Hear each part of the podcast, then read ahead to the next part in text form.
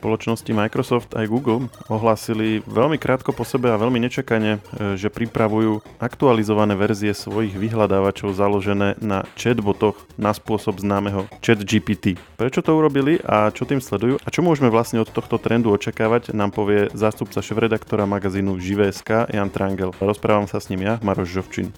Jano, čauko.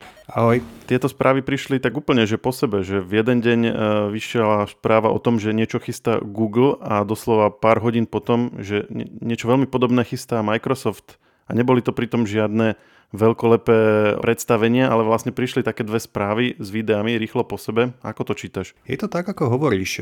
Tieto firmy, Microsoft aj Google, zvykli všetky svoje veľké novinky a všetky zásadné oznámenia robiť na vlastných veľkých megalomanských akciách, zväčša vopred ohlásených s presne stanoveným programom a podobne.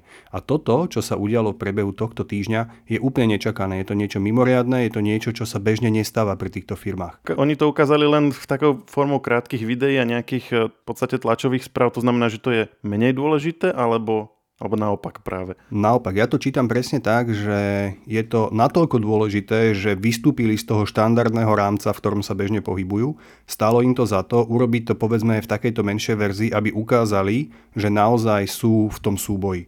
Minulý rok, keď ChatGPT alebo OpenAI ukázali svojho chatbota ChatGPT, tak veľmi krátko potom Microsoft oznámil obrovskú investíciu do tohto systému. A už vtedy vlastne bolo jasné, že má ambíciu nejakým spôsobom zobrať tú technológiu a dať ju do svojho internetového vyhľadávača. Ale myslím si, že vtedy málo kto čakal, že to dokážu urobiť tak rýchlo, lebo my sa reálne bavíme o mesiacoch. Toto je technológia, ktorá bola v priebehu možno dvoch mesiacov reálne integrovaná z nejakého nezávislého prostredia do vyhľadávača Microsoftieho, ktorý sa volá Bing. Mnohí poslucháči možno už aj zabudli, že takýto vyhľadávač existuje, ale on skutočne ešte stále existuje a vyzerá to tak, že v budúcnosti s ním môžeme naozaj počítať. On Microsoft istú dobu ten Bing veľmi promoval, preto si aj hovoril, že, ma, že veľa poslucháčov si ho možno ešte pamätá, čiže istý, istú dobu to bolo také, že sa o ňom veľa hovorilo, ale potom sa viac menej naň zabudlo. Čiže myslíš, že to je tak, že Microsoft stále verí, že môže získať nejakú dominanciu pri vyhľadávaní a že práve preto sa tak ponáhľal a odkúpil tento vlastne dovtedy, myslím, že to bol neziskový projekt. Microsoft vždycky chcel byť dominantný z hľadiska vyhľadávania a nikdy sa mu to nepodarilo. Veľmi veľa investoval prostriedkov aj snahy do toho, aby porazil Google, ale nikdy to nedokázal. Google bol vždycky o krok napred. A teraz to na krátku chvíľu vyzerá, že Microsoft je o krok napred, pokiaľ ide o integrovanie týchto systémov umelej inteligencie alebo chatbotov založených na umelej inteligencii, tak vyzerá, že je o krok napred. A Google musel veľmi, veľmi rýchlo niečo vymyslieť a preto vlastne narýchlo zorganizoval tú svoju tlačovú konferenciu, na ktorej predstavil vlastného chatbota, ktorého nazval Bard. Čo zatiaľ o týchto vyhľadávačoch vieme? A je tam nejaký rozdiel medzi tým, čo predstavil Google a čo predstavil Microsoft?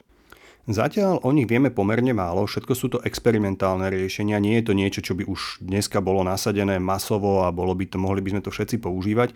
Je to povedzme taká vízia. A čiže teraz ich ešte nemôžeme vyskúšať? Zatiaľ ešte nie sú bežne dostupné na vyskúšanie, ale vyzerá to tak, že čoskoro budú, a aj keď teda asi iba v uzavretých komunitách nejakých testerov a developerov, ale myslím si, že už v najbližších dňoch a týždňoch budeme môcť pozorovať na internete veľmi kvalitné feedbacky na tieto vyhľadávače. Čiže nie je to také, nie je to niečo, čo by bolo vyslovene, že v ďalekej budúcnosti, ale je to, blíži sa to veľmi rýchlo.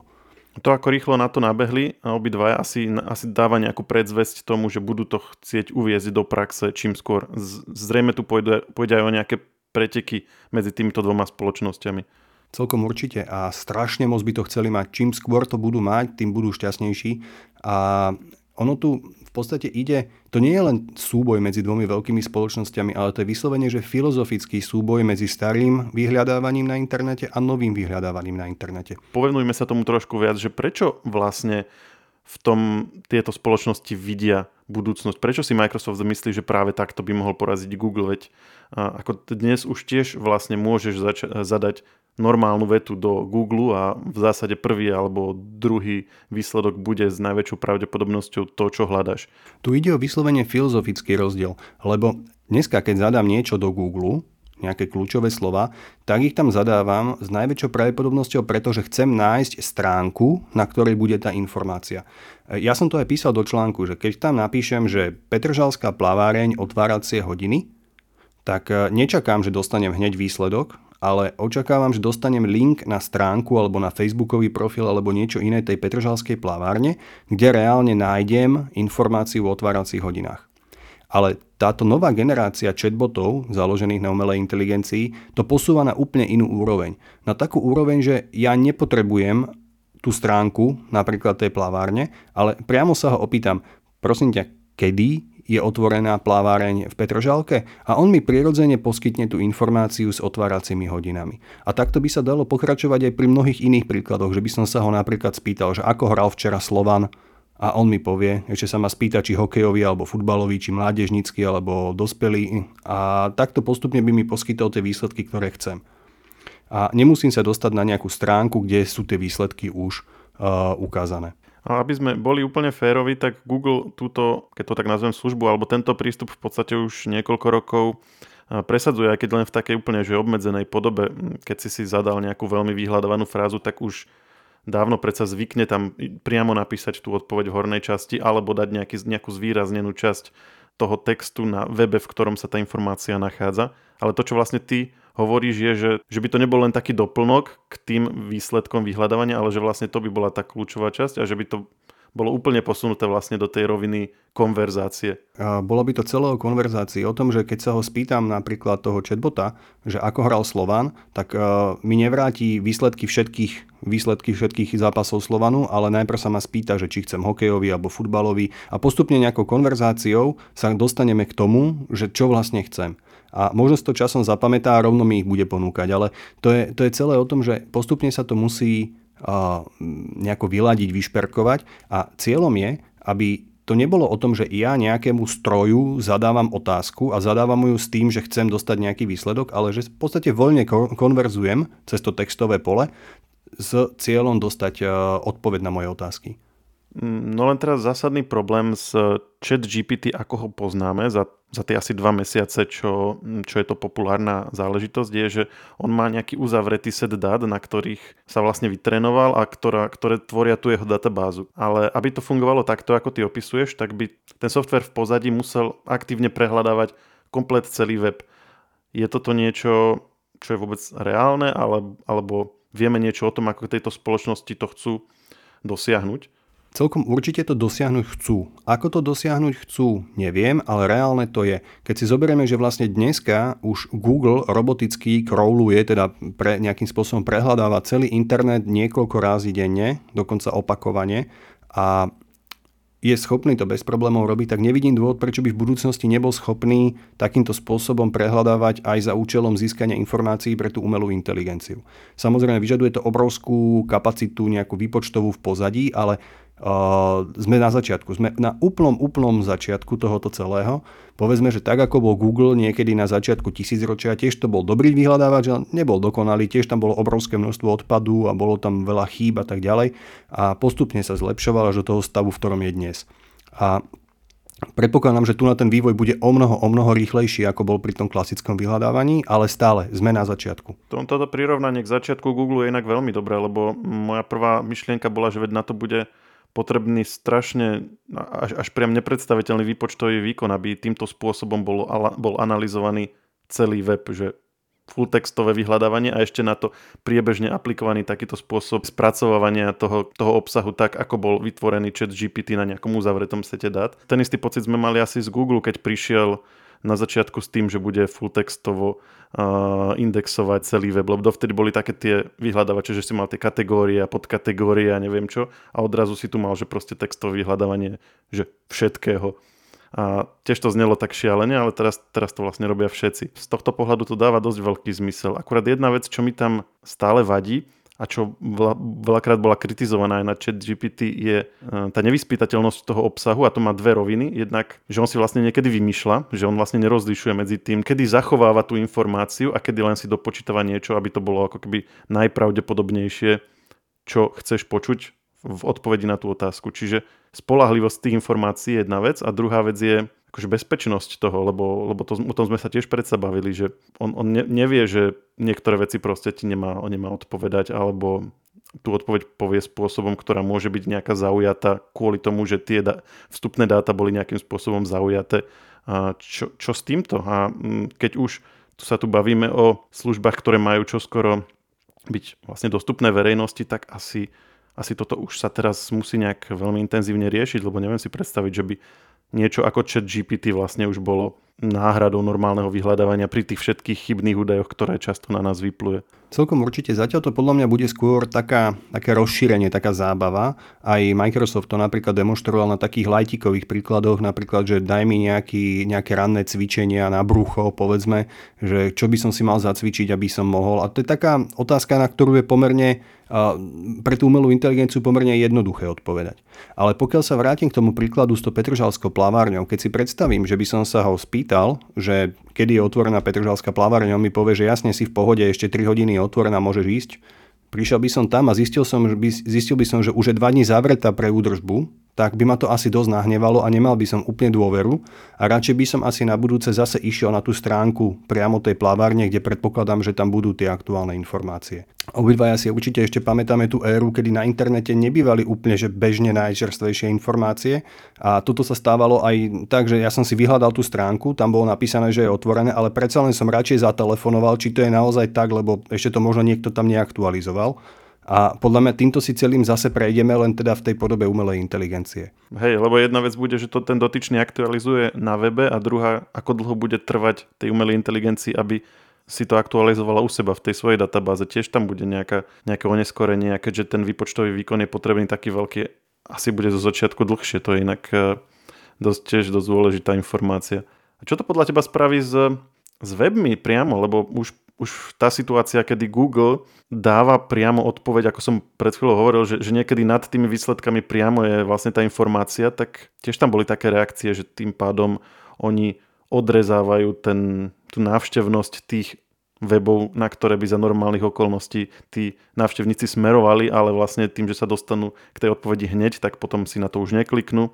A toto, čo ty hovoríš, vlastne ešte oveľa radikálnejšie odrezáva takéto weby, ktoré sa stávajú na tom, že vlastne používateľ tam na nich nájde nejakú tú štandardnú informáciu, že si to vlastne všetko uzurpuje pre seba potom či už Microsoftiacký alebo Googlovský vyhľadávač. A tí, tí používateľia vlastne zostanú, zostanú na tom ich webe a zostanú sa rozprávať s tým ich chatbotom, hoci bude krmený dátami z...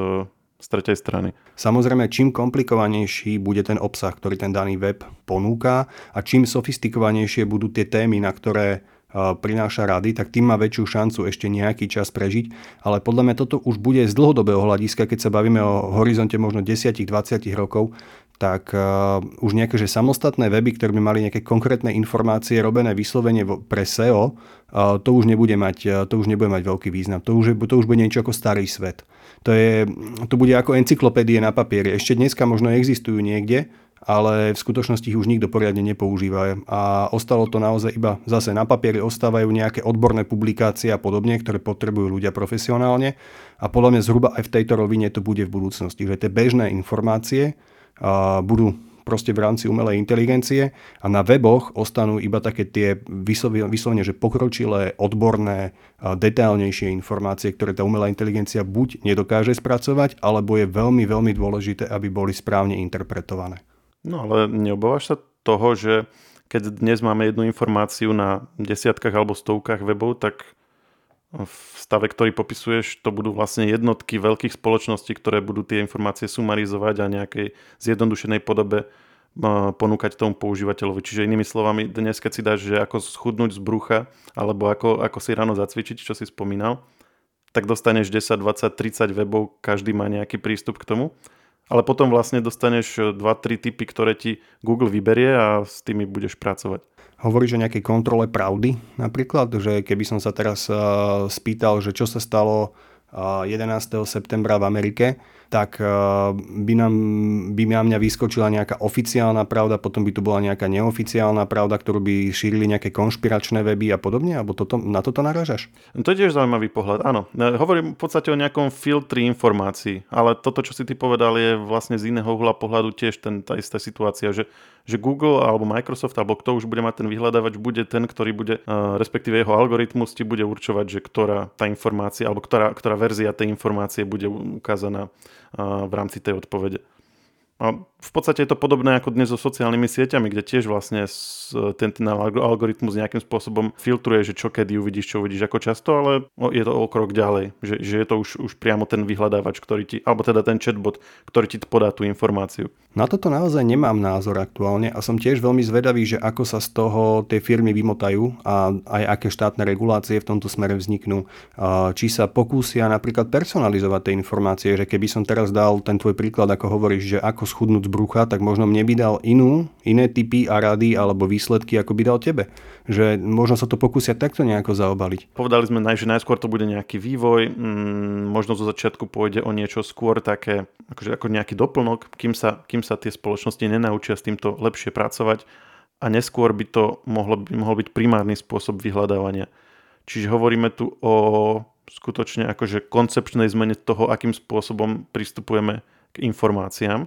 Ja to tak vnímam. Podľa mňa to tak aj bude, že teraz zažívame pomerne zásadnú revolúciu v tom, ako vyhľadávam, ako budeme v budúcnosti komunikovať s týmito vyhľadávacími nástrojmi. A keď sme sa my vlastne už pracne za posledných dvadsať, možno päť rokov naučili používať ten, ten vyhľadávací riadok a zadávať do ňoho nejaké kľúčové slova, aby sme dostali nejaké výsledky, tak to bolo, na to budeme vlastne spomínať iba ako na nejakú prechodnú fázu. K tej fáze, ktorá bude plynulou, prirodzenou konverzáciou s nejakým chatbotom, strojom, umelou inteligenciou, môžeme to pomenovať ako chceme. Avšak oni tam na tých videách, na ktorých ukazujú, ako by to asi fungovalo, majú aj také, že pod tým výsledkom je napísané, že, že dozved, kde sa dozvedieť viac, alebo sú tam také, také tlačítka, myslím, na tej Google, na tej Microsoftiackej verzii, že, že na tomto a na tomto webe sú ďalšie informácie, čiže od tohto asi sa úplne neodpútavajú. Alebo myslíš, že to je nejaký, nejaký prechodný model? Alebo myslíš, že to budú chcieť zachovať práve, že aby, aby, aby si si vedel overiť, že odkiaľ tá informácia pochádza? No o tom, to, čo som hovoril teraz ja, to už je taká myšlienka na vzdialenejšiu budúcnosť. To, čo teraz tej firmy riešia, je to, čo vedia urobiť okamžite. A mňa stále teda udivuje, ja už som to raz, teraz aj hovoril, ale mňa strašne udivuje, ako neuveriteľne rýchlo vôbec dokážu reagovať na túto situáciu. A akým spôsobom dokážu už dneska vôbec komunikovať a prinášať tú, tú novinku do svojich systémov. Podľa mňa toto bude zažívať extrémne burlivý vývoj a pokiaľ sa takto stretneme o rok, budeme mať už úplne inú tému. Už môžeme, podľa mňa o rok, už takto budeme vedieť kľudne hovoriť o tom, že ako to funguje a čo všetko to dokáže. Je to veľmi zaujímavé a myslím, že nám to vydá ešte na viacero podcastov. Ďakujem ti, že si si našiel čas a do odkazov v popise k podcastu dáme aj tvoj článok, kde z podobného uhla túto tému rozoberáš. A ak by ešte niekto chcel počúvať, tak môžete vyskúšať náš včerajší podcast o tom, že vlastne niečo ako Actix skutočne existuje. Je to oddelenie, ktoré C I A reálne má pre výskum ú ef ó, ak vás tieto témy zaujímajú. A náš podcast môžete odoberať tak, že si v ktorejkoľvek podcastovej aplikácii zadáte technologický podcast share. Janu, ďakujem a počujeme sa opäť niekedy na budúce. Ahoj.